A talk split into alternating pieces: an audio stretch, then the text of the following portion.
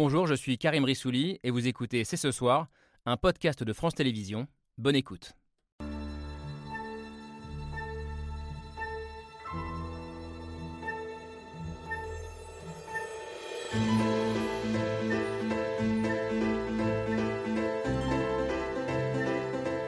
Bonsoir à tous, bonsoir à toutes, bienvenue sur le plateau de C'est ce soir. Des bidonvilles insalubres et surpeuplés, une délinquance endémique, des habitants désemparés et une vaste opération de police lancée ce matin même pour tenter d'expulser des milliers d'immigrés clandestins. Ça se passe à 8000 km de l'Hexagone, en plein océan Indien, mais nous sommes bien en France et plus précisément à Mayotte. Mayotte, le département le plus pauvre de France, le plus violent, mais aussi le plus jeune. Beaucoup de superlatifs pour qualifier cette île que l'on connaît si mal vue de métropole. Alors comment en est-on arrivé là? L'immigration de masse est-elle la responsable de tous les maux de Mayotte? Alors qu'une grande loi immigration doit être votée avant l'été, faut-il écouter ceux qui font de l'île un cas d'école, un avant-goût de ce qui attendrait le reste de la France? Au-delà des fantasmes, qu'est-ce que cette situation raconte du rapport de l'État français à ses outre-mer? C'est ce soir, c'est parti. C'est ce soir avec Yael Gauze. Salut Yael. Bonsoir Camille, bonsoir tout le monde. On voulait donc s'arrêter ce soir sur la situation à Mayotte, euh, dépasser les fantasmes comme je le disais pour bien comprendre ce qui s'y joue. Et pour cela, nous recevons une ancienne ministre de l'Environnement qui connaît très bien l'île pour y avoir vécu. Bonsoir Dominique Voinet. Bonsoir. Alors on vous connaît surtout comme ancienne ministre et également ancienne candidate euh, écologiste à la présidentielle. Mais si on vous a convié ce soir, c'est surtout parce que vous avez passé deux ans à Mayotte entre 2019 et 2021. Euh, vous y étiez la directrice de l'Agence régionale de santé, l'ARS. Vous connaissez donc très bien les enjeux à la fois sociaux, politiques, sanitaires de l'île. Vous nous raconterez à quoi ressemble le quotidien sur cette île qui est, euh, je le disais en introduction, le département le plus pauvre de France. Face à cette situation explosive, l'approche sécuritaire de l'État français est-elle la bonne? Bonsoir Paul Melun. Bonsoir. Alors pour vous, la réponse est clairement non. À propos de l'opération euh, du jour, l'opération en cours, vous parlez d'un pansement sur une jambe de bois euh, qui fait de belles images mais qui ne résout rien. Vous nous direz quelles seraient à vos yeux les bonnes réponses euh, à apporter. Vous êtes essayiste, je le précise, ancien membre du PS et désormais à la tête d'un think tank qui s'appelle Souverain Demain. Et vous êtes de ceux qui plaident pour que la gauche s'empare plus activement de la question de l'immigration. Absolument. L'immigration, justement, c'est votre spécialité en tant que journaliste. Bonsoir, Jarachel Benas. Vous êtes journaliste donc pour l'hebdomadaire Marianne. Vous avez été l'une des premières à vous pencher sur ce qui se passe à Mayotte. Vous êtes parti en reportage là-bas en 2016. Et pour vous, à Mayotte, tout est lié à l'immigration. Mais pour bien comprendre pourquoi, il faut remonter en 2011, euh, la date à laquelle l'île est devenue un département français. C'était un désastre annoncé, c'est ce que vous nous avez dit en préparant l'émission. Vous nous expliquerez pourquoi et en quoi Mayotte, euh, aujourd'hui, en fait les frais. Sur ce point, vous serez rejointe, je pense, par Didier Lesky. Bonsoir. Bonsoir. Vous êtes le directeur général de l'OFI, l'Office français de l'immigration et de l'intégration. Alors, a-t-on raison de voir en Mayotte euh, une sorte d'avant-goût de ce qui attendrait la France entière et la métropole sans un meilleur contrôle des flux migratoires On vous posera la question.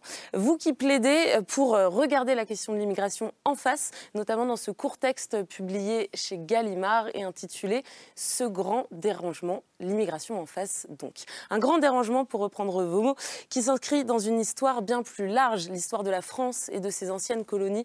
Bonsoir Pascal Blanchard. Bonsoir. Euh, vous êtes historien, spécialiste de l'immigration, du fait colonial. Euh, et vous nous aiderez donc ce soir à comprendre en quoi l'histoire de Mayotte est une histoire française euh, qui dépasse le simple cas maoré. Merci beaucoup à tous les cinq d'avoir répondu à notre invitation. Le débat commence juste après un rapide retour sur l'actualité. C'est l'image du jour. Elle est signée Hugo Bernard.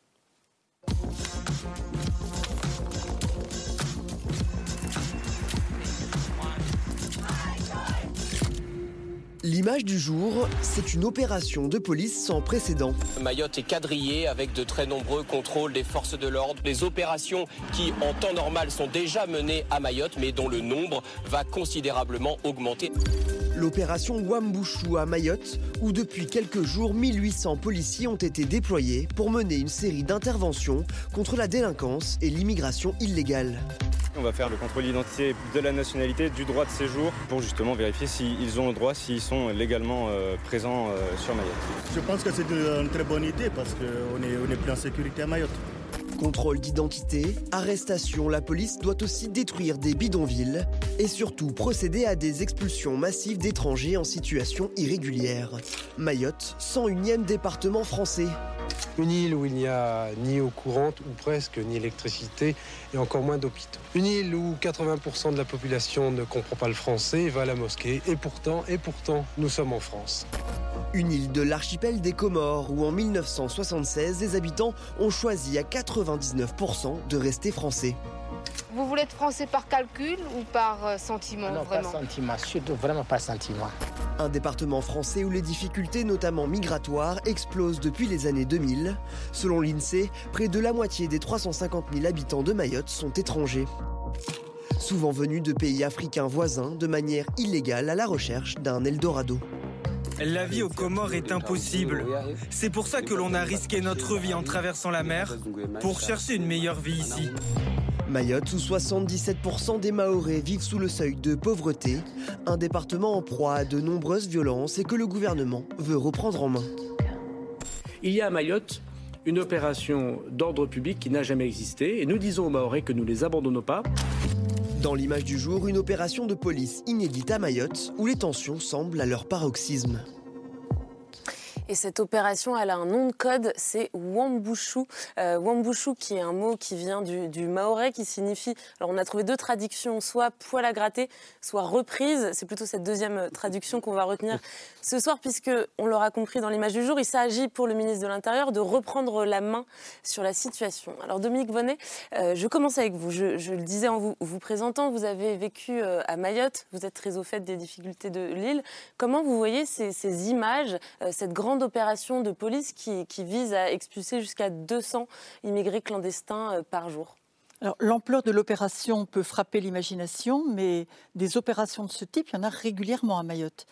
Euh, des opérations qui visent à détruire des quartiers de Banga, ces maisons de, de pneus, de tôles euh, et euh, qui, qui, ne sont alimentées ni en eau ni en électricité. Des sortes de bidonvilles. C'est des bidonvilles, effectivement, dans lesquels il n'y a pas seulement des Comoriens en situation irrégulière, mais il y a aussi beaucoup de familles pauvres mahoraises. Euh, et d'ailleurs, les opérations précédentes ont marqué euh, l'imagination parce que des familles mahoraises ont été décasées en même temps que des Comoriens en situation irrégulière. Euh, ça a généré énormément de difficultés. les familles les plus à l'aise euh, se sont dispersés dans la nature avant la destruction de leur bidonville. Euh, les gamins ont arrêté d'aller à l'école, euh, les familles ne sont plus allées auprès des centres de santé ou à l'hôpital.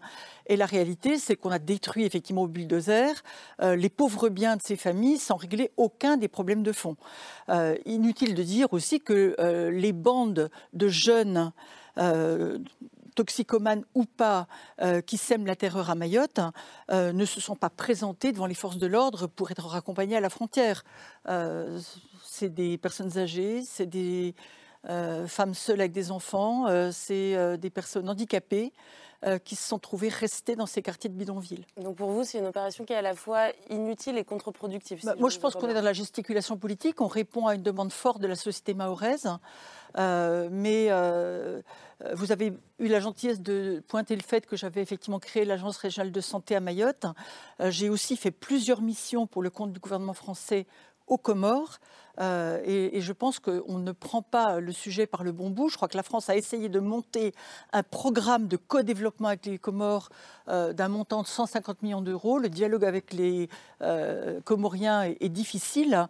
Et cette décision de changer de pied et d'envoyer des signaux un peu violents à la société mahoraise me paraît de mauvaise aloi. Envoyer des signaux, Rachel Bina, c'est aussi ça le propos de cette opération, puisque le, les Mahorais sont en demande d'une réponse euh, rapide à, la situation qui, s'envenime. C'est aussi ça que, vous avez observé sur place? Oui, bien sûr, et c'est une réponse rapide à une situation qui en fait dure depuis plusieurs années.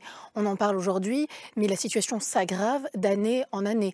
La situation sur le plan démographique, sur le plan sécuritaire, sur le plan migratoire, parce que, en effet, on ne peut pas comprendre la situation aujourd'hui à Mayotte si on ne comprend pas, si on ne veut pas comprendre le lien entre euh, l'aspect démographique, euh, l'immigration, la question migratoire et l'insécurité. C'est un lien qu'il faut saisir si on veut le dénouer. Sinon, on ne peut pas. On, ne pourra pas régler la question si on ne saisit pas justement l'importance de ce, de ce lien-là. Aujourd'hui, à Mayotte, vous avez jusqu'à facilement 30 naissances par jour. 30 naissances par jour, donc l'équivalent d'une classe scolaire tous les jours, euh, qui naît sur euh, ce territoire qui est limité, hein, qui est une île. 60% aujourd'hui des adultes résidant à Mayotte n'y sont pas nés. Donc il y a cette espèce de tension qui se traduit derrière, bien sûr, par euh, des désillusions économiques, sociales et euh, une insécurité croissante, des gangs criminels, des jeunes qui sont agressés dans les bus scolaires, euh, des jeunes qui sont agressés à coups de machette. Il faut il faut l'entendre, hein, c'est c'est extrêmement fort. Et bien sûr, derrière, des collectifs de citoyens qui demandent depuis des années une réponse à la hauteur des enjeux. Est-ce que ça sera suffisant?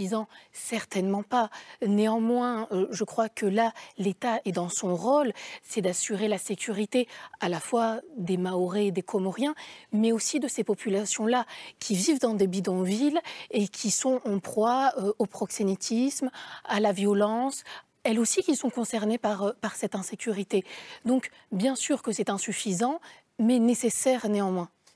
Vous avez raison, Madame, de pointer les difficultés mais euh, je ne pense pas qu'on puisse faire l'amalgame entre l'insécurité et l'immigration. C'est pas un amalgame, euh, c'est un, ancien lien. Préfet, un ancien préfet me disait, euh, pour ce qui concerne l'insécurité et la délinquance, les Mahorais ne laissent pas leur part au chat.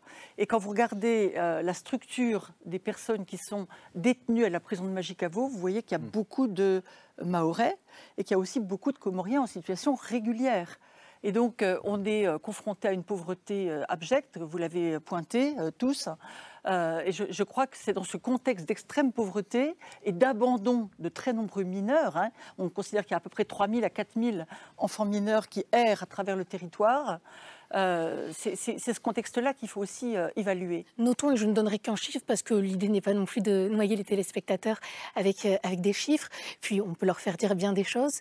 En 20 ans, le, la délinquance a été multipliée par 11 quand la population n'a que doublé, avec tous les guillemets que ça nécessite, puisque nous ne connaissons pas réellement la population totale de l'île à ce jour. Paul Melun, je le disais en vous présentant, face à ce constat qui vient d'être dressé, vous parlez à propos de cette opération Wambouchou d'un pansement sur une une jambe de bois. Oui, c'est ce qui m'inquiète beaucoup, mais j'y vois, si vous voulez, le spectre de la politique régalienne menée par le ministre Darmanin, y compris en France métropolitaine. C'est cette politique du coup de menton. C'est peut-être un héritage sarkozyste de la part de M. Darmanin, mais ça consiste un peu lorsqu'il va démanteler un point de deal euh, ou s'en prendre euh, qui a un, campement de migrants en France ou autre, à eh bien, grand renfort de caméras, venir sur place et puis faire semblant que l'on agit. Mais je pense que ce n'est pas ça la décision publique. Ça a été dit et je partageais les analyses qui étaient mené sur ce qui a conduit Mayotte à cette situation. Il faut agir en amont.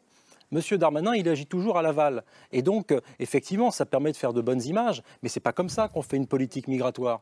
Et ça a été dit sur la question de l'aide au développement avec les Comores, avec ces 150 millions d'euros qui ont été consentis en 2019. C'est là qu'il y a des marges de manœuvre. C'est dans la négociation avec les autorités comoriennes. C'est pas, si vous voulez, dans cette forme, et je rejoins vos mots, de gesticulation de la part du ministre. Maintenant, qu'on réponde à une situation qui est absolument terrible pour les populations mahoraises, notamment sur le plan de l'insécurité qui flambe, et tous les chiffres le montrent, eh bien là, oui, il y a des besoins, mais c'est une sorte de tonneau des Danaïdes, c'est-à-dire que vous allez faire ce démantèlement, et puis j'entendais des témoignages de gendarmes qui travaillent là-bas, qui vous disent que ces personnes-là vont repartir vers les Comores, puis revenir. Donc c'est un cercle sans fin auquel on n'apporte pas de solution pérenne. Didier Lesky, gesticulation du ministre de l'Intérieur, est-ce que vous rejoignez, euh, euh, est-ce, que vous le rejoignez sur l'idée que qu'on prend peut-être le problème euh, à l'envers bah, Le problème de, Mayotte, c'est d'abord le problème des Comores, c'est-à-dire de, l'échec d'une décolonisation, parce que c'est ça le problème.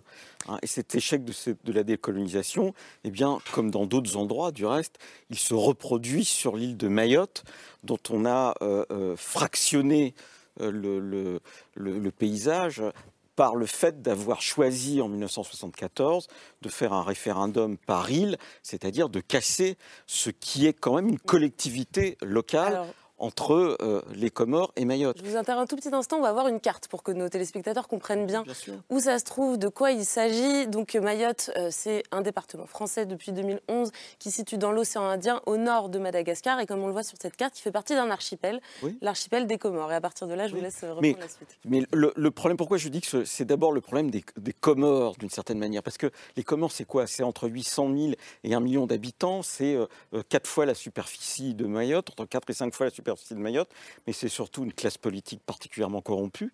Hein. Euh, euh, vous avez les Pandora Papers, par exemple, qui ont particulièrement pointé euh, le président et, sa famille. Et donc, on est dans une situation où, en plus, on a une intervention très forte de l'Arabie saoudite qui est en train d'investir pour, euh, je dirais, radicaliser l'islam qui est, qui est sur cette île. Et ça a maintenant des répercussions jusqu'à Mayotte, où on voit des, phénomènes de radicalisation qu'on n'avait pas euh, avant. On a maintenant des investissements chinois. Et donc, on a une situation où, d'un côté, on a quelque chose qui pourrait être, je dirais, l'équivalent de l'île Maurice, par exemple, parce qu'on a des fonds marins qui sont très beaux, on a une nature qui pourrait permettre un développement économique. Or, on est confronté à une classe qui est complètement corrompue et qui se moque de sa population. Et donc, du coup, on a une partie de sa population, en particulier celle de, l'île d'Anjouan, qui, qui va, et on peut le comprendre, euh, euh, à Mayotte. Et là, à Mayotte, qu'est-ce qu'on a? On a une île euh, dont on ne peut pas assurer le développement économique parce qu'il y a une, progression démographique qui est beaucoup trop forte. On a aujourd'hui même un problème écologique, puisque je suis à côté de Dominique Vonet, puisque même l'eau devient rare du point de vue de, des habitants. On a là encore une classe politique qui en réalité euh, euh, a une, attitude un peu ambiguë qui ne construit pas, en tout cas qui ne construit pas suffisamment. C'est les locaux maorais qui ont, décidé, par exemple, que d'une partie des enfants ne pourraient plus accéder à la protection maternelle et infantile, et qui en même temps demandent à l'État Hein, depuis des années, d'être l'équivalent, je dirais, de la Creuse, de la Corrèze, etc. Alors qu'en réalité, il faudrait penser la question de Mayotte dans son environnement euh, géographique et essayer d'avoir un développement qui soit en cohérence, parce que bien évidemment, vous avez répété quatre fois que c'était le département français le plus pauvre, mais en réalité, le, revenu moyen des Maoris, il est 8 à 10 fois supérieur à n'importe quel Comorien. Et donc le, le, décalage est trop fort. Et je rappelle, je terminerai sur ça, en 2009, vous avez une ministre de l'Intérieur qui n'était pas une gauchiste particulièrement, qui s'appelle Michel Amélio-Marie, qui disait si vous faites la, la départementalisation, vous allez avoir un tel différentiel social que vous allez faire une pompe aspirante. Mais cette pompe aspirante, elle n'a aucun équivalent et, dire que ça pourrait ressembler à la métropole, c'est pas le sujet. Le sujet, c'est une décolonisation ratée. Bah, on, reviendra là-dessus, mais Pascal Blanchard, euh, Didier Leski a commencé à ouvrir la, page historique. J'aimerais bien approfondir un petit peu plus euh, avec vous. Donc, euh, il l'expliquait à l'instant, Mayotte fait partie historiquement de l'archipel des Comores. Qu'est-ce qui se passe dans les années 70 Pourquoi est-ce que Mayotte reste dans le giron français au moment où le reste des Comores prend leur indépendance Vous savez qu'en histoire, il faut toujours remonter un tout petit peu avant pour comprendre pourquoi il se passe quelque chose. C'est que l'histoire déjà de Mayotte, elle est un peu différente de la manière dont les Français sont arrivés aux Comores. Mayotte est la première île que les Français ont en fait achetée. Pour faire à peu près simple, l'histoire est un petit peu plus compliquée, mais en fait c'est un achat. En 1841, aux propriétaires à l'époque de cette île, parce que d'une certaine manière, il y avait une opportunité qui était déjà une manière de se cloisonner des Comores. Donc c'était une manière de se faire protéger par la France. Et la meilleure manière que la France récupère ces terres, puisqu'elles étaient en propriété, c'est de les acheter pour, en fin de compte, le De France. Donc, déjà, Mayotte rentre avant l'archipel des Comores, une trentaine d'années avant de rentrer, puisqu'après toutes les Comores vont appartenir à la France dans l'empire colonial français. Vous voyez, il y a déjà un décalage qui fait que les Maorais se sentent toujours plus français que les Comoriens, même par rapport à l'histoire coloniale. Cette histoire ancienne fait qu'il y aurait même une sorte de dialectique de dire qu'ils ont choisi la France depuis toujours. Et puis il y a eu un engagement très tôt de soldats dans l'armée française, il y a donc une historicité beaucoup plus longue. Et quand les Comores vont être intégrés cette fois-ci de manière collective par Mayotte, c'est Mayotte qui va devenir quelque part l'antenne administrative de l'ensemble de l'archipel comme s'il y avait une supériorité sur les autres îles. Et puis il y a des populations qui, à l'origine, aujourd'hui c'est beaucoup plus complexe, mais qui à l'origine étaient un peu différentes, peut-être plus malgaches, plus mélangées à Mayotte que dans les autres îles. Donc tout ça fait qu'à l'intérieur de ce qu'on pourrait appeler un archipel cohérent, il l'est géographiquement, il l'est moins en termes historiques qu'il peut paraître. Et il l'est beaucoup moins en termes politiques. Et dans l'imaginaire collectif, Mayotte se sent plus français que les autres parties des Comores. Et donc, quand arrive le référendum, et j'y arrive, pardon, bah, la question qui est posée aux gens, c'est voulez-vous rester français ou non, pour faire simple? Bah, Trois des îles vont dire non. On est dans le grand mouvement des indépendances, avec quand même un grand décalage, vous le constaterez, d'une bonne dizaine d'années par rapport au reste du continent africain. Et à Mayotte. Au milieu des années 70. Exactement. À Mayotte, il va y avoir deux référendums et pas qu'un seul, puisqu'il y en a en 74 et un qui va le confirmer en 76. Et celui de 76 est sans discussion possible par rapport au premier, puisque c'est près de 99% des gens qui vont considérer qu'ils veulent rester français. On voit dans le reportage un moment qu'on pose la question pourquoi voulez-vous rester français? On pourra débattre entre nous pendant des heures du pourquoi, mais en tout cas, il y a une archi-majorité des Mahorais qui veulent rester dans le giron de la France. Beaucoup sont anciens militaires français, beaucoup ont été dans l'administration française, beaucoup parlent le français, quoi qu'on en dise, pas forcément très bien peut-être, mais C'est un vrai sentiment d'appartenance, comment on explique ça Je pense que ce serait une erreur de penser qu'ils ne sont restés français que pour la sécurité sociale. Ils savent aussi la difficulté que ils ont la, Réunion pas très loin, Madagascar, ils connaissent l'histoire. Il y a certainement aussi des choix qui sont purement économiques, je ne vais pas les nier. Mais il y a aussi un sentiment de ne pas se sentir comme rien. Euh, si vous êtes à Mayotte et vous discutez de ces questions-là, c'est pas aussi simple que ça, bien entendu, mais ils, ne sentent pas des Comoriens comme les Comoriens. Il y a une histoire qui fait que c'est différent, et puis il y a un rapport de force. Et puis il y a aussi une manière de rancœur de la part des Comoriens dans Jouan par rapport à Mayotte, qui aussi s'est tenu un peu plus supérieur que les autres dans toute l'histoire, puisque c'est là qu'il y avait l'administration française, et c'était eux, en fait, l'île première des Français. Donc il y a aussi dans l'histoire, vous savez, il y a toujours des petites rancœurs qui font que ça vous fait des histoires. Et les Maoris ont toujours considéré qu'appartenir à l'archipel serait dangereux pour leur devenir. Donc être sous la protection française, rester français, avoir aussi les avantages de la France, tout ça concourait à un choix bah, politique. Dans les urnes, vous choisissez pour plein de raisons. Et toutes ces raisons ont fait qu'ils bah, ont voulu être restés français. Et l'étape d'après, je fais un saut de plusieurs dizaines d'années en avant, mais euh, Rachel Vinas, c'est 2011. 2011, Mayotte devient un département français. Est-ce que vous pouvez revenir sur ce qui se joue à, cette époque-là? En, effet, 2011, euh, Mayotte devient le 101e justement département français. Alors euh, à l'époque, c'est un mouvement bien sûr qui est, un petit peu plus ancien, hein, celui de la, collectivisation de, ce territoire. Et puis on observe un consensus, un consensus politique autour de ce mouvement-là, du moins des grands partis, euh, c'est-à-dire le PS. Déjà en 2000, euh, le Parti socialiste euh, et les Chiraciens signent un accord sous gouvernement de gauche divers en ce sens, en ce sens-là. Donc c'est quasiment, c'est voilà, il y a un consensus que personne ne veut réellement remettre en question. Ceux qui seront beaucoup plus dubitatifs, ce sera en fait, ce seront les membres du Parti communiste, du PC. très tôt, eux crient en fait à un mouvement colonialiste euh, de la part de la France euh, et refuse justement euh, cette espèce de, marche de l'histoire. notons, très important, que les Nations Unies à ce jour ne reconnaissent pas ne reconnaissent pas la souveraineté de la France sur ce territoire-là, au motif que nous avons pris simplement Mayotte et pas l'ensemble de, l'archipel. On a fractionné, en fait, euh, divisé ce, cet ensemble, ce territoire. Et puis les Comores, parce qu'il est difficile de faire euh, sans, ses voisins, les Comores également ne reconnaissent pas euh, la souveraineté de la France et régulièrement le gouvernement comorien explique aux Comoriens à Mayotte, vous êtes chez vous vous êtes chez vous. Ils s'en plaint à l'ONU. À l'ONU, à chaque fois, c'est une tribune pour le président du de dire. C'est pour ça que ça devient un département français. Enfin, attendez, dans la logique géostratégique française, il y a une volonté aussi de garder une base qui est une base stratégique dans l'océan Indien. Enfin, soyons honorés, s'il y a eu un accord politique, ce n'est pas un accord qui a été un accord du, du vision humanitaire. Il y a un accord. Non, non, non, l'idée de la base, c'était c'était ce que Valéry Giscard d'Estaing a dit en 1974, avec l'idée qu'on allait faire un port en eau profonde. Non, mais ça, c'est l'idée de Giscard. L'idée des militaires français, c'est d'avoir une base à Mayotte. Et fondamentalement, vous ne pouvez pas oublier. on, a, Djibouti pas loin. Mais, vous oubliez complètement une chose. Non, mais il y a le pétrole aussi. Il y a le pétrole et le gaz au large du Mozambique.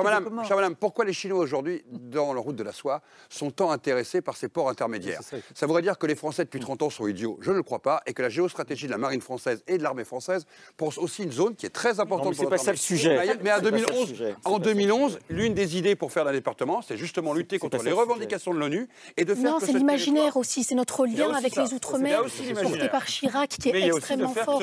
C'est cette relation-là. Le sujet, c'est la marche en avant, je dirais, administrative qui ne prend pas en compte la géographie. Et du reste, par exemple, vous, vous parliez tout à l'heure du rapport avec la France et ses Outre-mer. On prend par exemple un, un autre département ou région qui peut avoir des difficultés, je dirais, à peu près comparables, la Guyane. Qu'est-ce qu'on a comme évolution institutionnelle? Eh bien, elle est exactement l'inverse de Mayotte, c'est-à-dire une capacité, je dirais, d'autonomie et d'adaptation euh, euh, de la législation à l'environnement géographique. Et là, à Mayotte, on a eu, comme l'a dit Rachel Binas, une, une fuite en avant euh, dans le cadre d'un accord, je dirais, euh, des élites locales, qu'elles soient PS ou, ou de droite, sur le thème. On veut absolument ressembler à n'importe quel département métropolitain. Or, c'était pas ça qu'il fallait penser d'une certaine manière. Ce qu'il fallait penser, c'était comment arriver à avoir un développement et un mode de développement qui prennent en compte l'environnement. Et d'autant plus que depuis des années, même si historiquement, il y a 1841, le mélange des familles est devenu de plus en plus fort. Quand on dit par exemple que 60% des gens ne sont pas nés à Mayotte, ça veut dire qu'en réalité, les liens familiaux et même les liens culturels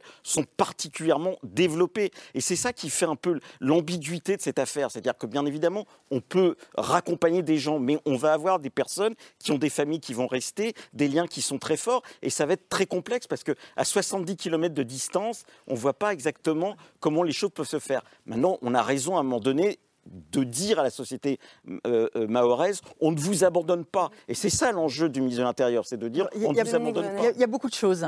70 hein. km, euh, c'est vrai que quand on est dans le sud de Mayotte, on voit en jouant et dans Jouan, on voit Mayotte. les 70 km, c'est quatre fois moins de distance que celle qui sépare la Corse de Marseille, par exemple. Donc ça frappe l'imagination. les gens ont vraiment l'impression qu'ils sont cousins. Il y a tout un tas de liens euh, qui font que les familles gardent des liens d'une île à l'autre. Hein.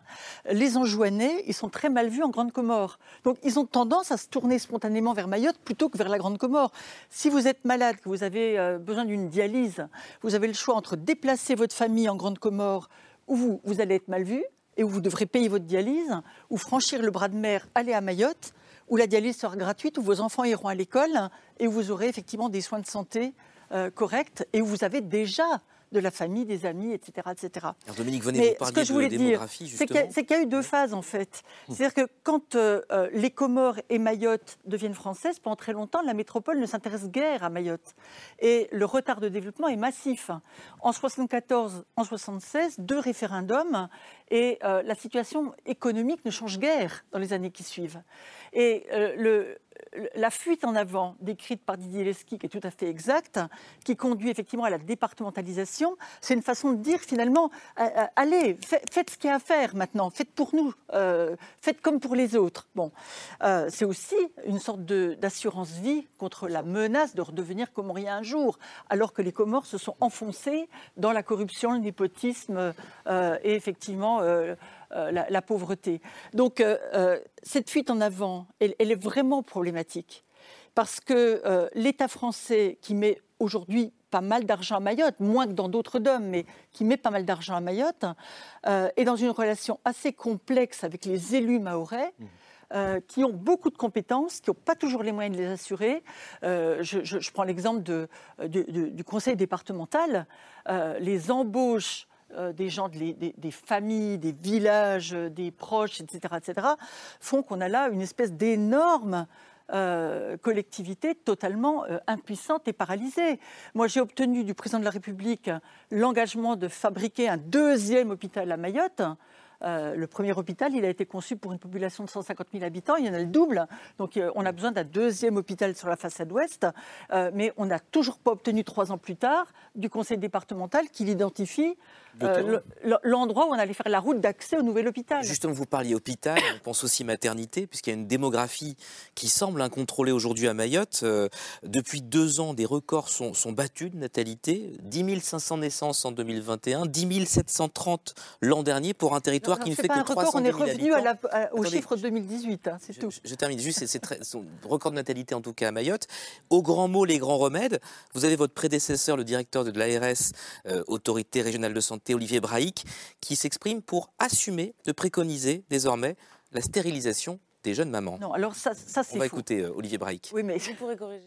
On a aussi un sujet euh, d'information des jeunes mères, et notamment pour, alors j'aime pas trop ce terme, mais c'est vraiment le terme médical, pour leur, proposer euh, une stérilisation, donc euh, une ligature des, des, des, trompes, concrètement. Ça aussi, il faut qu'on le, le, puisse le, le, le développer. Alors, on précise, hein, stérilisation pour les femmes qui le souhaitent, accompagnée par une campagne d'éducation sexuelle au collège, contraception, préservatif. Il n'empêche, c'est des mots qui ont résonné curieusement dans la société mahoraise. Ça rappelle ce que Françoise Vergès a écrit récemment dans un livre, euh, le, ventre des femmes, des campagnes de stérilisation qui avaient lieu d'avortement sur l'île de la Réunion dans les années 70. Est-ce que ça, vous comprenez, euh, Dominique Voynet, que ça ait pu renvoyer à un imaginaire euh, un peu gênant mais, évidemment, évidemment. Alors, imaginaire colonial. Hein, quand, j'ai entendu ça, je me suis inquiétée.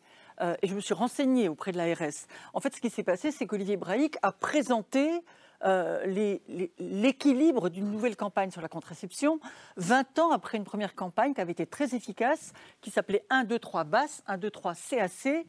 L'idée, c'était effectivement, faites les enfants que vous saurez élever, que vous, que vous pourrez accompagner jusqu'à l'âge adulte. Ça avait très bien marché dans la société mahoraise. Mais euh, donc, je crois qu'il avait décrit les différentes méthodes de contraception. Et parmi ces méthodes, comme on le fait en métropole, il y a la stérilisation pour les personnes. Imaginons une personne qui a euh, euh, déjà 7 ou 8 enfants, qui est diabétique, etc., et qui veut effectivement euh, obtenir une ligature des trompes, elle doit pouvoir l'obtenir à Mayotte comme ailleurs. Mais je ne pense pas qu'il s'agissait de revenir à une pratique coloniale euh, qu'on a vue euh, en Irlande, qu'on a vue effectivement à La Réunion, etc. etc. Mais plus largement sur cette démographie peut-être incontrôlée aujourd'hui de Mayotte qui pose problème, Paul, Melun, oh, Il n'y a qu'une solution, c'est l'éducation des femmes, on le sait bien. et le, malheur, c'est qu'il y a effectivement énormément de personnes qui ont un niveau de formation et d'éducation très très bas à Mayotte. Là-dessus, je partage votre remède. Je voulais juste revenir d'un mot sur la question de la départementalisation, parce que j'y vois par-delà une volonté basique de ressemblance, une aspiration aussi à l'égalité républicaine. Et je pense que derrière la notion de département, mais ça c'est vrai en métropole comme en outre-mer, une promesse d'accès aux services publics, d'une santé de qualité, euh, d'une école de qualité, d'une sécurité de qualité, euh, d'une capacité à aller vers l'emploi, etc., etc. Et je pense que les ruptures d'égalité dans tous nos départements, no. De métropole comme d'outre-mer, sont un poison et alimentent qui euh, les régionalismes, qui les revendications d'indépendance. Et je pense qu'il y, a, il y a là derrière une, volonté, si vous voulez, une nécessité politique d'agir en ce sens. Oui, ben moi je suis souverainiste, mais je ne suis pas forcément jacobin. Et je pense qu'il y a dans la tradition jacobine française et dans ce centralisme euh, autour de Paris une forme, si vous voulez, d'absence de, de prise en compte suffisante des particularités régionales. Je suis plutôt girondin dans cette tradition-là. Et je pense qu'il y a ce besoin-là et que c'est parfaitement compatible avec la départementalisation. Et c'est vrai pour les départements ultramarins, mais c'est aussi vrai, moi je suis un grand défenseur de la ruralité, pour la Corrèze, la Creuse, les Deux-Sèvres où j'habite, ou n'importe quel département. L'accès aux services publics n'est pas la même que vous habitiez en Deux-Sèvres ou que vous habitiez en, plein Paris. Donc il y a aussi ça, et ça, ça alimente la défiance politique. Alors en France, ça va être peut-être le vote populiste, dans les Outre-mer, ça va être peut-être des vérités d'indépendance. Donc je pense qu'il y a cette promesse-là et qu'elle est fondamentale. Alors, Rachel Ménage, vous n'avez pas l'air d'accord du tout. non, du tout. Euh, mais je vais vous rassurer. Euh, je vais vous rassurer. Ce n'est pas du tout ce qu'on voit à Mayotte. Ce ne sont pas du tout des euh, justement des demandes d'autonomisation. C'est exactement l'opposé. Les Maorais demandent plus d'État, plus d'État et plus d'intervention justement. Parce que ce qui revient beaucoup dans les articles, dans les reportages, c'est ce sentiment d'une partie des Maorais que l'État français les a abandonnés. Enfin, je lisais dans les colonnes de Libération un Maoré qui disait à un journaliste, même si on a la carte d'identité, on n'est pas vraiment français ici. Alors c'est la difficulté. En effet, les, services euh, publics peinent à suivre justement cette pression démographique. Il faut savoir aujourd'hui qu'à Mayotte, un enfant sur deux suit ce qu'on appelle une scolarité alternée, c'est-à-dire euh, il a école euh, soit le matin, soit l'après-midi, mais il ne peut pas faire une journée entière. Il n'y a pas assez de classe? Oui, ah bien sûr, bien sûr, parce qu'il y a beaucoup trop d'enfants par rapport aux, infrastructures. Encore une fois, 30 naissances par jour. Il faut réussir à, suivre, à suivre la, la cadence. 300 000 habitants 350 000 habitants euh, donc c'est énorme. Euh, ensuite, s'il y a une manière euh, d'exprimer justement son mécontentement, c'est pas tant par des aspirations régionalistes que par un vote RN extrêmement fort. en, ben, aux dernières élections présidentielles, Marine Le Pen est arrivée première, en tête au second tour, avec 59% des voix. Donc voilà, c'est extrêmement fort. On, voit Marine Le Pen à chaque élection, justement, engendrer à chaque fois un peu plus. Euh, mais ce que vous dites là ne s'oppose pas à ma démonstration quant à la nécessité de la prise de décision d'un point de vue girondin.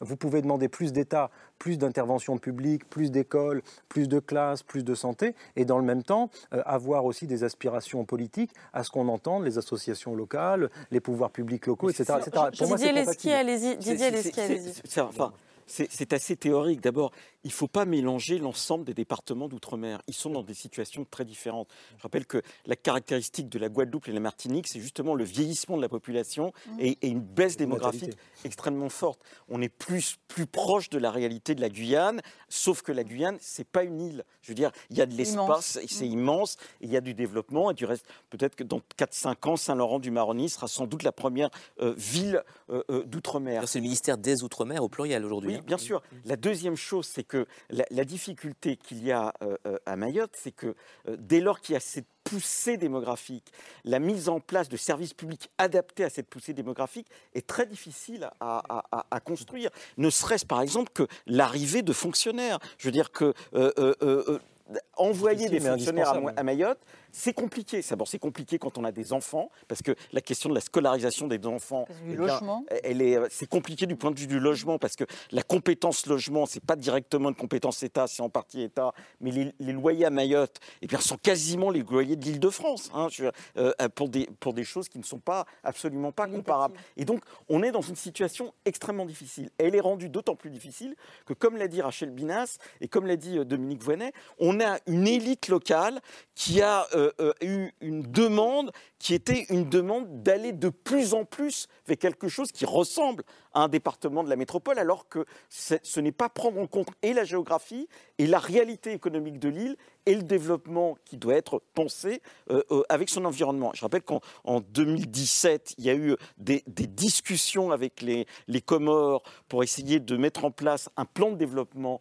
qui euh, intègre et les Comores et Mayotte, et que c'est la classe politique locale mmh. hein, qui s'y est opposée. Et justement, elle s'y opposée, je dirais, par un excès de girondisme mal placé, c'est-à-dire de dire, ben voilà, moi, je ne veux pas ce que décide Paris d'une certaine manière, c'est-à-dire d'essayer de penser sa géographie. Et donc on est dans une situation qui est une impasse parce que justement il y a des Mahorais qui ont un attachement euh, euh, qui est ambigu parce que d'un côté vous avez des gens qui vous disent bah oui on n'est pas complètement français, mais la question n'est pas comme celle-là. La question c'est de savoir comment on se responsabilise pour essayer de penser son environnement et pas être dans quelque chose qui ressemble à cette idée qu'on va s'enfermer avec une coupe qui s'appelle France et qui vous, vous évite de vous poser la question de qu'est-ce que je suis et vers quoi je veux aller. c'est un peu ce que la France a, deux proposé. Il y a, deux ce que la France a proposé quand elle a annoncé la départementalisation.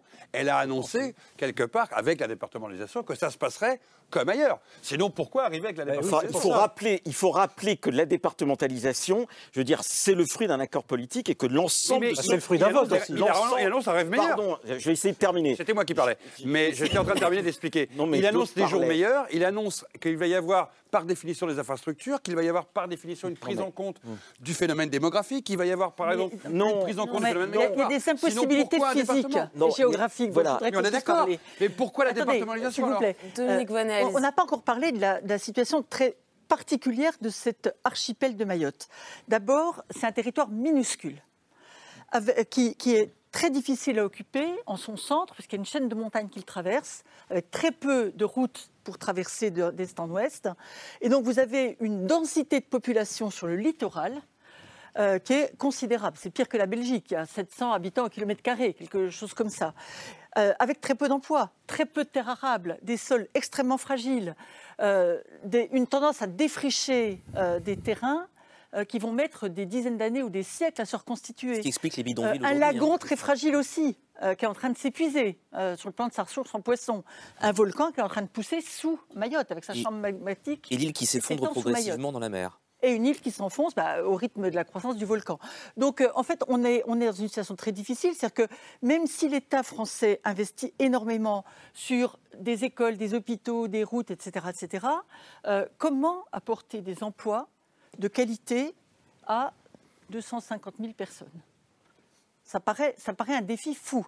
Et moi, je vois au moins une solution pour sortir de la crise. Euh, il y a trop de monde à Mayotte. Euh, mais en même temps, les personnes qui sont en situation régulière, il y a beaucoup de Comoriens en situation régulière à Mayotte, ont des visas et ont des cartes de séjour qui ne leur permettent pas de quitter Mayotte. Hein. C'est-à-dire que, euh, imaginons tout ça. Il y a beaucoup de Mahorais qui s'en vont, par contre. Donc le pourcentage de Comoriens, il est d'autant plus important que beaucoup de Mahorais quittent Mayotte pour un meilleur avenir aussi en métropole ou à La Réunion. Et donc, et à Marseille, et en, en Ile-de-France, et en Seine-Saint-Denis, etc. Et donc, moi, moi ce que j'imagine bien, c'est que euh, les Comoriens qui sont en situation régulière, dont les enfants vont à l'école, qui ont souvent des bacs avec des mentions très bien, parce que c'est ce qui va leur permettre aussi euh, de se préparer à un avenir en métropole, bah, je crois qu'il faut qu'ils aient des visas normaux, qui leur permettent de circuler, d'aller en métropole. S'il y avait 100 000 Comoriens en métropole sur 70 millions d'habitants, on ne les voit pas alors qu'à Mayotte, on le voit. Et, ce que vous commencez à toucher du doigt, c'est le, fait que l'île de Mayotte euh, est, placée sous un statut juridique particulier en matière de loi pour l'immigration depuis 2018, je crois, Didier Lesky. La, difficulté, c'est que euh, l'ensemble des administrations qui ont eu à réfléchir sur la question de la départementalisation ont mis en garde sur le fait que l'accord politique eh bien, était un accord qui était contre-intuitif et que les administrations, au sens de service public, euh, euh, euh, sonnaient l'alerte. Et c'est pour ça que dire c'est la France qui a voulu, c'est pas si simple que ça. C'est Aujourd'hui, plus personne n'avoue avoir été pour la départementalisation. Voilà, c'est pas, pas, aussi simple que ça. C'est-à-dire que on était même dans une situation un peu ambiguë, puisque plus les administrations disaient attention, ce que vous faites, eh bien, va nous amener à une difficulté et plus on avait un petit groupe d'élus, qui étaient essentiellement des élus maorais, qui faisaient pression sur le gouvernement et qui disaient nous, on veut absolument la départementalisation, sans réfléchir justement au fait qu'on ne peut pas développer comme ça une économie, qu'en plus, le, peu d'économie vivrière qu'il y avait, eh bien, elle, a, elle a disparu, qu'on est dans une situation, je dirais, qui ressemble à une cocotte minute. Et la difficulté aujourd'hui pour l'État, et c'est pour ça que le ministre de l'Intérieur fait cette opération, c'est qu'on est à deux doigts de quelque chose qui pourrait ressembler à une sorte de guerre civile. Parce que les gens sont à la fois ensemble, se connaissent, euh, ont des liens familiaux extrêmement forts et en même temps sont capables de, rentrer dans des, dans des phénomènes de violence qui seraient euh, dommageables et pour la France et pour euh, les Maorais et pour les Comoriens. oui, très vite, parce que cette situation, en effet, avait été pensé euh, déjà en 2009. Didier Lesky l'a dit, mais j'aimerais citer deux phrases. C'est très court, de Michel Alliot-Marie. On est donc en 2009, euh, lors des débats à l'Assemblée nationale, autour du statut de Mayotte. ces propos sont, sont prophétiques. Passer à un système de prestations ou de salaire équivalent à celui de la France serait irresponsable. Tout le système économique et social éclaterait, sans parler de l'immigration qui s'en suivrait. On est en 2009. Prémonitoire, vous dites? Prémonitoire. Je, hélas, Hélas. Et par rapport à ce que disait Dominique Voynet, à savoir qu'il faudrait qu'il y ait des visas euh, plus clairs, plus faciles pour que les Maorais puissent travailler facilement en métropole. Euh, les Comoriens, les Maorais sont français. Pardonnez-moi, les Comoriens en métropole, est-ce que d'un autre côté, il faut aussi expulser Est-ce que là-dessus, Rachel Binas, vous trouvez que c'est le moment d'expulser massivement, euh, comme le veut alors, Gérald Darmanin, l'opération euh, Wambushu Alors, expulser euh, massivement, je ne sais pas comment on définit le terme de massivement. Ce qui est certain, c'est que ces dernières années, 25 000 reconduites aux frontières sont effectuées chaque année au départ de Mayotte. Ce qui en fait le, contingent le plus important, je, parle sous l'autorité de Didier Lesky, de France. Hein. Donc, ensuite, la question, c'est est-ce qu'on accepte ou pas qu'il y ait des frontières? À partir du moment où on reconnaît que des frontières existent, bon, ben, elles ont un sens. Ou si elles l'ont plus, en effet, dans ce cas-là, la reconduite n'a plus de sens. Puisque vous soulevez la question des frontières, justement, vous voulez profiter de cette émission euh, sur Mayotte pour interroger euh, ce soir la question de l'immigration, des politiques d'immigration en France et notamment ces discours politiques euh, qui font le lien entre la situation aujourd'hui sur l'île et le danger qui guetterait la France plus largement, la métropole, d'une future subversion migratoire. C'est le propos notamment d'une tribune publiée la semaine dernière dans le Figaro. Explosion migratoire à Mayotte, si loin, si proche. Tribune de Vincent Trémollet de Villers. Et puis c'est aussi un peu ce que disait Éric Zemmour, il y a quelques jours encore, Mayotte, je le cite, est le concentré apocalyptique de ce qui arrive déjà en France petit à petit. Et ce discours-là, il, euh, est en train de, monter alors que le gouvernement doit cette semaine euh, présenter les grandes lignes de la future loi immigration. Je voulais savoir les uns les autres comment vous entendiez euh, cette comparaison. Est-ce qu'on peut vraiment voir Mayotte comme une sorte de laboratoire de, de ce qui nous attend ou est-ce que, Pascal Vanchard, vous y voyez plutôt une sorte d'instrumentalisation de la part d'une partie de la classe politique et on ne peut pas vraiment plaquer ce qui se passe à Mayotte sur le reste de la France La réponse dans la question. Mais en même temps, Mayotte va devenir le modèle de tous ceux qui annoncent l'apocalypse d'une Afrique aux frontières de l'Europe, où des dizaines de millions d'Africains viendraient arriver dans cette Europe, et donc en France, et viendraient submerger et organiser le grand remplacement. C'est le petit laboratoire dont on vient tous d'expliquer qu'il était un cas particulier, qu'il était compliqué avec la proximité des frontières, avec en fait une histoire commune donc, qui explique ce passage, avec des frontières très mal aussi surveillées par manque de moyens, parce que c'est extrêmement compliqué dans cette zone-là, on va le transposer parce que ça devient symbolique, ça devient même presque une hyperbole extraordinairement forte, parce qu'elle correspond à quelque chose depuis très longtemps qui existe, l'invasion euh, de peuples noirs ou de peuples migratoires venant d'Afrique, ça remonte à un siècle et demi. Donc c'est un vieux fantasme. Et là, d'un seul coup, sur nos télés, on a l'exemple parfait d'une immigration qui peut arriver et qui détruit potentiellement une société. Donc vous avez qu'un exemple, en plus français, un exemple merveilleux qui va devenir l'emblème même de ce qui pourrait donc arriver demain en Europe et donc en France à travers un phénomène qui est déjà dénoncé depuis très longtemps par certains. Regardez, les tribunes commencent, Mayotte va devenir le petit exemple, le petit laboratoire qui va permettre de faire de la mauvaise politique dans les mois qui viennent. Paul Melun. Sans parler de laboratoire, je ne rejoindrai pas forcément tous les propos qui ont été tenus dans cette tribune sur euh, la dimension, disons, prophétique ou similaire.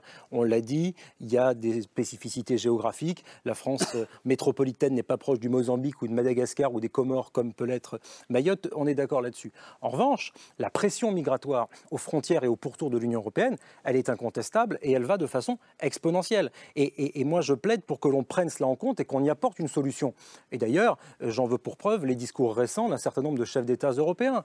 Euh, le leader espagnol, M. Sanchez, à un moment donné, a dit on va reconnaître le Sahara occidental, par exemple, pour éviter euh, les afflux migratoires qui arrivent du Maroc. On se souvient de ce qui s'est passé à Ceuta, à Melilla. Il y a 4 millions de personnes, de migrants, qui sont aujourd'hui chez M. Erdogan, en Turquie, aux portes de l'Europe, et qui souhaitent entrer. Et, on a demandé à M. Erdogan de jouer les gardes-barrières, ce qui est une situation que moi, en tant que défenseur des droits de l'homme, je trouve absolument terrible et terrifiante, notamment pour les personnes qui sont retenues en Turquie. Euh, et deuxième élément, les peuples européens, dans leur majorité, vous avez un certain nombre de sondages qui ont été édités, un notamment de la Fondation Jean Jaurès, un autre de l'IFOP, qui montrent qu'en France, vous avez une majorité importante et significative de Français qui considèrent qu'il y a trop d'immigration en France.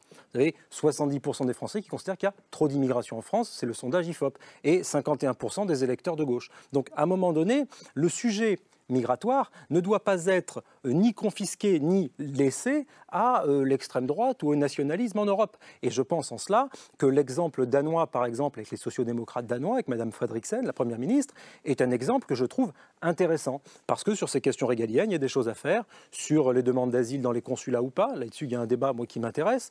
Euh, sur la question des frontières ou des barrières, on a investi énormément dans Frontex. Frontex, au début, c'était quelques dizaines de personnes qui y travaillaient. Aujourd'hui, ils sont 10 000. Donc la pression migratoire, elle est là. Moi, je pense, et ça rejoint ce que l'on disait tout à l'heure sur Gérald Darmanin, que l'on ne traite pas suffisamment l'amont, mais qu'on passe beaucoup de temps sur l'aval, sur les OQTF, etc. Je ne dis pas que ce ne sont pas des sujets importants, mais on ne traite le problème que par le petit bout de la lorgnette. Et je pense que les solutions, elles sont diplomatiques. Il y a les questions climatiques, naturellement, et la gouvernance mondiale en matière de climat pour éviter des vagues migratoires importantes avec le climat. Et puis les solutions, elles sont économiques. Moi, je prône la démondialisation précisément parce que je pense que la, la mondialisation pardonnez-moi, est consubstantielle des vagues migratoires de par l'inégalité entre les sud et les nord géographiques. Donc je pense qu'il y a un certain nombre de leviers, mais j'aimerais bien que certains politiques aient le courage de les actionner en Europe. Didier Lesky, pour revenir à la situation de Mayotte, donc on expulse, là aujourd'hui l'opération Wambachou expulse donc des, des, des, Comoriens en situation irrégulière à Mayotte vers les Comores, mais les Comores décident de ne pas les accueillir. Donc le bateau va faire demi-tour. Est-ce qu'on n'est pas dans l'absurde? On est euh, bien évidemment dans une situation difficile qui n'est pas propre à, aux Comores, si vous voulez. La difficulté, quand même, que nous avons, c'est que euh, on a, euh, depuis, je dirais, les années 60, eh bien, des espérances qui étaient portées par la, par, la décolonisation et qui sont des espérances qui n'ont pas abouti. Et donc, on a, on a un flux de personnes qui essayent de fuir des sociétés euh, qui sont inégalitaires et parfois même des sociétés qui sont inégalitaires alors qu'elles recèlent en leur sein euh, beaucoup de richesses. C'est le cas euh, de, de, pas mal de pays d'Afrique. Mais on peut regarder par exemple les arrivées qu'il y a actuellement en Italie plus de 50% de ceux qui arrivent en Italie viennent de, l'ancien espace francophone, avec comme première nationalité euh, les Ivoiriens, les Guinéens, aujourd'hui les Maliens, avec le choix euh, terrible de, cette junte qui, euh, qui, a mis la France dehors et qui a décidé de faire appel à des mercenaires, les Tunisiens. Voilà. Et donc le problème qui est posé c'est pour ça qu'il y a une angoisse que peut utiliser euh, les, les, personnes politiques que vous avez citées. Le problème qui est posé, euh, et, c'est de savoir si on peut accueillir ou pas l'ensemble de ceux qui sont victimes des dérèglements économiques et sociaux du monde. Eh ben, et, c'est ça la, question qui est posée. Et donc, c'est pas une réponse simple parce qu'en même temps, on a euh, des aspirations humanistes, etc. Et, il faut faire attention aussi à la manière dont on présente les choses. Bien évidemment, il y a 69% euh, dans ce sondage fait par la Fondation Jean Jaurès qui dit il y a trop d'immigrés. Mais en même temps, dans le même sondage, il y a plus de 60% de personnes qui disent il faut accueillir les demandeurs d'asile. Et je rappelle que entre 2000, c'est pas pareil que l'immigration économique. Oui, mais d'abord, c'est un pays qui continue à accueillir, et la plupart des pays d'Europe, en tout cas de l'Europe de l'Ouest, continuent à accueillir de l'immigration. Et je vais prendre un autre chiffre, et je m'arrêterai là. En, en 2012, il y avait 20 000 places de demandeurs d'asile pour toute la France. Aujourd'hui, on est à 115 000. Ça veut dire qu'entre 2012 et aujourd'hui, on a réussi à ouvrir dans ce pays entre, disons, 800 et 1000 places par mois pour des demandeurs d'asile. C'est pour ça que les petites opérations menées par les amis de M. Zemmour sur un ou deux villages, eh bien, ce n'est pas l'ensemble de la France. Ce pays reste globalement accueillant hein, et il ne faut pas confondre ce pays avec euh, euh, euh, des, populistes idiots qui n'ont aucun humanisme. Dominique. Euh, Yael Gauss a demandé à Didier Lesky si euh, le comportement du gouvernement comorien était acceptable. Refuser de reprendre ses, ressortissants. Moi, je dirais au fond qu'importe. Bien sûr, il n'a pas raison. Mais s'il le fait, euh, c'est dans un contexte géopolitique mondial qui est en grande évolution. Il est probable que le gouvernement comorien a plus tendance aujourd'hui à regarder du côté de l'Arabie saoudite, de la Chine, de l'URSS ou autre que du côté de l'Europe. Mais euh, imaginons que le gouvernement comorien reprenne ses ressortissants. En 48 heures, ils sont revenus à Mayotte. Bien sûr. Les trafiquants travaillent de façon très efficace. Quand la France avait un seul bateau à la mer pour euh, faire des ronds dans l'eau entre Anjouan et Mayotte, euh, on envoyait deux ou trois ça et il y en avait toujours deux sur trois qui passaient. Aujourd'hui, comme il y a cinq ou six bateaux à la mer, on envoie 10 ou 12 ça de façon simultanée et on, dit, bah, il y en a peut-être que 5 ou 6 qui vont passer, mais c'est pas grave. Tu seras raccompagné par le Maria Galanta en jouant. Et le fait d'avoir payé euh, ton euh, billet euh, pour aller à Mayotte te donne le droit à un deuxième essai. C'est-à-dire que vous allez pouvoir remonter dans un Quassa pour un nouvel essai. Mais Dominique est-ce qu'on peut accueillir toute la misère du monde? Non. C'était la question que vous me posiez. par contre, les solutions, elles sont effectivement en amont dans un ordre mondial moins injuste, moins inégalitaire, euh, qui nous permettent effectivement de travailler de façon plus crédible et plus en confiance avec les pays d'origine. Moi, je constate que l'image de la France est énormément dégradée en Afrique euh, dans tous les pays africains et que ça fait évidemment partie des problèmes qui nous sont posés. Je ne vois pas, j'ai été maire de Montreuil euh, et je n'ai jamais senti de xénophobie ou de rejet des personnes qui venaient pour des raisons de misère ou pour des raisons euh, d'éducation, de, santé ou autre euh, à, Montreuil. Donc le travail doit se faire à la fois dans les pays d'origine, mais il doit se faire aussi chez nous pour dire qu'on doit prendre notre part, vraiment. Et alors, on a commencé à le dire un petit peu tout à l'heure, mais je voudrais revenir dessus peut-être avec vous, Rachel Binas. Euh, Mayotte est sous un statut juridique particulier en, ce qui mhm. concerne l'accueil euh, des, immigrés. Je crois que ce ne sont pas tout à fait les mêmes règles qu'ici en métropole, notamment pour la naturalisation des enfants qui sont nés sur, sur le sol. Est-ce que vous, vous connaissez le, détail de, la situation telle qu'elle existe actuellement? Oui, euh, alors il y a eu quelques amendements, notamment en 2018, un amendement porté par un sénateur macroniste anciennement euh, PS euh, de, Mamoudzou, euh, de, Mayotte. en effet, le droit à Mayotte n'est pas exactement le droit français. Euh, pour le moment, on n'est pas au standard français et européen. Donc, euh, l'amendement en 2018, enfin adopté en, 2018, fait que pour obtenir la nationalité française, il faut que les parents de l'enfant né en France, qu'au moins l'un des parents... Pour espérer avoir. Pour espérer avoir, pour, pour se porter candidat. Euh, que ce parent, donc l'un des deux parents, soit sur le sol depuis au moins trois, mois. Donc Et aujourd'hui, Gérald Darmanin, enfin hier, ce week-end dans le Figaro, Gérald Darmanin disait qu'il aimerait aller plus loin que la, la, la, loi de 2018 et étendre ce délai à Mayotte à 9 mois. Pour les deux parents, pas un seul. C'est ça. pour les deux parents. Avant la naissance. Pour le moment, on a un parent. Et ce qu'on entend, c'est une remise en cause du, du, droit du sol, qui est l'un des, des, principes qui. est-ce qu'il faut y voir une remise en cause du droit du Ce qui est intéressant, c'est que ce sont les élus de Mayotte.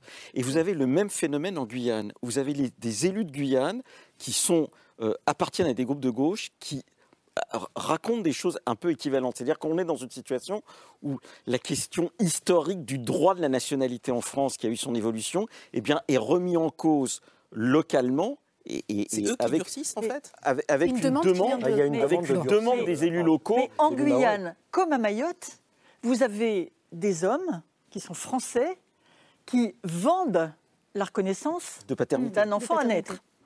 En Guyane, ça coûte 3 000 euros. À Mayotte, c'est plutôt de 300 à 500 euros. Mhm. Paul Melun, ça, ça montre l'ambiguïté quand même des populations. C'est pour ça que le ministre de l'Intérieur veut mettre en place un fichier pour justement essayer de repérer ceux qui vendent, les pères qui vendent leur. Si on suit bien ce que vous dites, Didier Ski, j'interroge Paul Melun là-dessus, c'est des élus localement, y compris de gauche, qui se disent qu'il faut durcir les réglementations en vigueur du sénateur et atténuer le droit du sol. C'est le cas, et effectivement, c'est aussi le cas du patron de la France insoumise locale, euh, dont j'ai lu un certain nombre d'interventions très récemment, qui n'a pas du tout la même vision de l'immigration que la France insoumise à Paris. Euh, là aussi, lui, il a plutôt une vision restrictive de l'immigration, euh, et je crois qu'il fait aussi, si vous voulez, sienne l'idée d'un certain nombre de reconductions à la frontière, ce qui, là aussi, n'est pas forcément dans l'axiome idéologique, pour le dire simplement, de la France insoumise.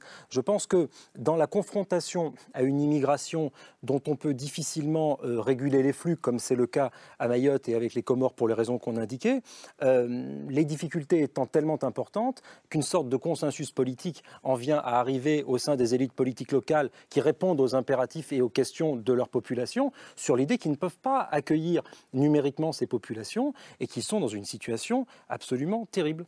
Pascal Blanchard, est-ce qu'il faut s'inquiéter? Est-ce que vous, vous vous inquiétez? Euh, que ces situations locales particulières euh, ne mènent à une remise en cause plus générale du droit du sol euh, tel qu'il existe à la française Mais déjà, il a toujours été très compliqué ce droit du sol à la française avec l'histoire coloniale, parce que l'histoire coloniale avait toujours fait des exceptions. Et que l'outre-mer vit entre deux mondes. En fait, elle vit entre un monde très classique, notre histoire nationale avec ses lois, et puis des restes de l'histoire coloniale. Donc déjà, on a affaire avec l'outre-mer à des mondes qui sont entre deux. On voit bien que c'est fluctuant. Ce qui se passe à Mayotte, ça ne pourrait pas se passer ailleurs. Euh, imaginez une ville française où la loi n'est pas vraiment la même. Bah, on n'en parlerait même pas, on dirait c'est un scandale. On dit ouais, c'est Mayotte, c'est un cas particulier. Donc à un moment, on voit bien que ça dérape. Ça dérape parce que notre histoire, elle a toujours balbutié entre quelque chose d'uniforme, quelque chose de standard, quelque chose qui est la France, et puis l'outre-mer et les colonies, oui, mais c'est un peu différent. Vous savez, du temps des colonies, quand vous naissiez en France de parents colonisés, inquiétez-vous sur la statue mmh. de l'enfant. C'est très compliqué. Le droit colonial pouvait l'emporter sur le droit national. Et parce qu'il y a toujours un mélange, le code de l'indigénat, on l'a inventé dans notre pays. Là, c'est un tout petit peu différent, et vous avez entièrement raison de le dire, que les populations locales, quelles que soient leurs opinions politiques, peuvent même faire, dans certains cas, l'objet de xénophobie, de diction xénophobe. On l'entend aux Antilles sur les Haïtiens, on peut l'entendre en Guyane, on l'entend parce que ce sont des situations, vous avez d'abord une différence de classe sociale. Vous avez aussi une différence de revenus. Regardez, on l'a dit tout à l'heure, les revenus, ça peut aller de 1 à 10, voire de 1 à 20. Et d'un seul coup, vous avez des gens qui ont peur de perdre, à cause de l'insécurité, certes, mais pas simplement. Ils voient bien cette différence de classe sociale qui s'installe.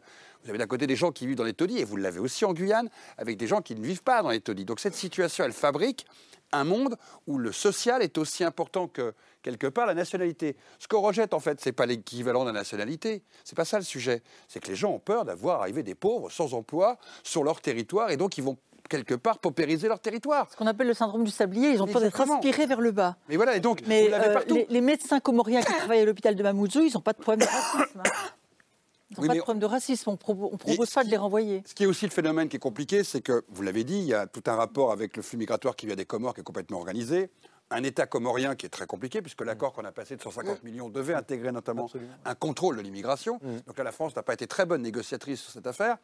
Avec un radar bah, Voilà, toutes ces affaires-là qui, qui, se superposent font que on est d'accord que la situation est exceptionnelle, mais il y a besoin d'un contrôle, et c'est peut-être pas des opérations exceptionnelles comme celle-là, même si elles sont importantes, je pense, pour les populations locales, parce qu'elles donnent le sentiment que la France ne les abandonne pas, mais il y a une politique à très long terme à trouver et qui va obliger des moyens ben alors massif. Hein. La hmm. situation, il faut juste pouvoir l'imaginer, trouver un accord, parce que vous ne pouvez pas expulser des gens en dehors des Comores. Donc là, il n'y a pas 10 000 lieux d'expulsion. Vous n'avez pas une population de 100 000 personnes sur 30 pays à expulser. C'est sur un seul pays en expulsion. C'est donc très compliqué. Et s'il n'y a pas un accord régional qui est trouvé avec les Comores et qui va coûter très très cher à la France, hein, ça ne va pas se jouer pour juste 150 millions là. La situation de Mayotte est une situation qui ne sortira jamais du bourbier dans lequel elle est.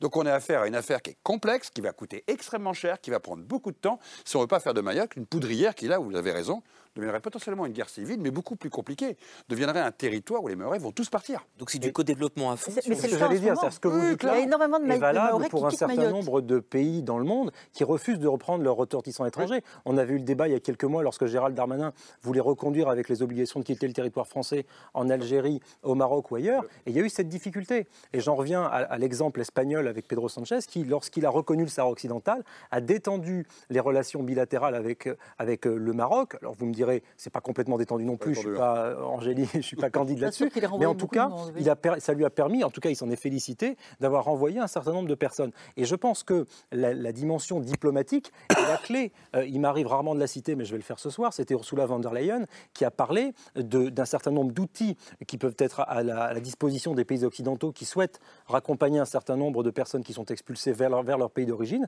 Elle parle des visas elle parle du commerce et elle parle de la diplomatie. Et je pense que ces outils-là ont été insuffisamment utilisés ces dernières années et qu'aujourd'hui, la situation où les Comoriens, les autorités comoriennes refusent de reprendre leurs ressortissants est une situation qui est dupliquée à une multitude de pays et que du moment que nous ne traitons pas ça, ça avait été un débat pendant la campagne présidentielle lorsqu'on avait parlé des transferts d'argent avec Arnaud Montebourg qui a fait cette proposition qui avait fait grand bruit. Et c'est un peu le concours l'épine pour essayer de trouver la solution parce qu'elle n'est pas simple.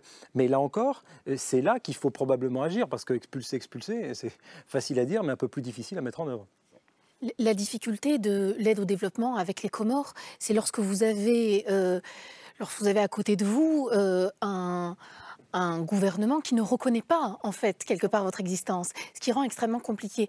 Euh, lorsque j'y étais en 2016, un haut fonctionnaire euh, m'expliquait, me confiait que, eh bien, ils avaient mis à disposition des Comoriens pour euh, développer l'économie des, des, bateaux à moteur pour les pêcheurs. Sur le papier, ça semble, ça semble une super idée. eh bien, ils ont vu ces bateaux revenir quelques semaines après et qui servaient aux passeurs, en, ce qu'on appelle les kwasa-kwasa, en permettant justement de, faire venir des personnes candidats à, l'installation à Mayotte. Donc euh, Mayotte est, un si c'est un formidable laboratoire, c'est que euh, il nous permet bien sûr de penser l'immigration comme idéal, mais aussi de penser ses limites, euh, de penser sa complexité et ses difficultés. Bien sûr que l'aide au développement, bien sûr que les programmes de coopération comme ça bilatérale sont nécessaires, mais il faut aussi comprendre avec qui on négocie et euh, quelles sont les aspirations euh, de l'autre côté. Ce sera le mot de la fin. Merci pour cette euh, conclusion. On consacrera probablement d'autres émissions avec ce projet de loi euh, à venir à la question des politiques d'immigration en France. En tout cas, merci à tous euh, d'être venus débattre ce soir et nous éclairer aussi sur cette situation à Mayotte qu'on connaît mal. J'espère que tous nos téléspectateurs en sortiront en comprenant un peu mieux de quoi il s'agit et ce qui se joue là-bas. Merci beaucoup, Dominique Voinet. Merci également, Rachel Binas. On peut vous lire dans les colonnes de Marianne. Didier je rappelle le titre de votre tract Gallimard sur la question migratoire. Ce grand dérangement, l'immigration en face, dispo dans toutes les librairies. Pascal Blanchard, votre dernier ouvrage, c'est L'histoire globale de la France coloniale. C'est paru aux éditions Philippe Ray. Et enfin, merci Paul Melun. Euh, votre livre Libérer la gauche paraîtra au mois de mai, donc dans quelques semaines, le 17. mai, aux éditions du CERF. Yael, enfin, merci beaucoup. On se retrouve demain soir. Merci enfin à vous de nous avoir suivis Demain, on se retrouve aux alentours de 22h30. Bonne nuit à tous. Salut.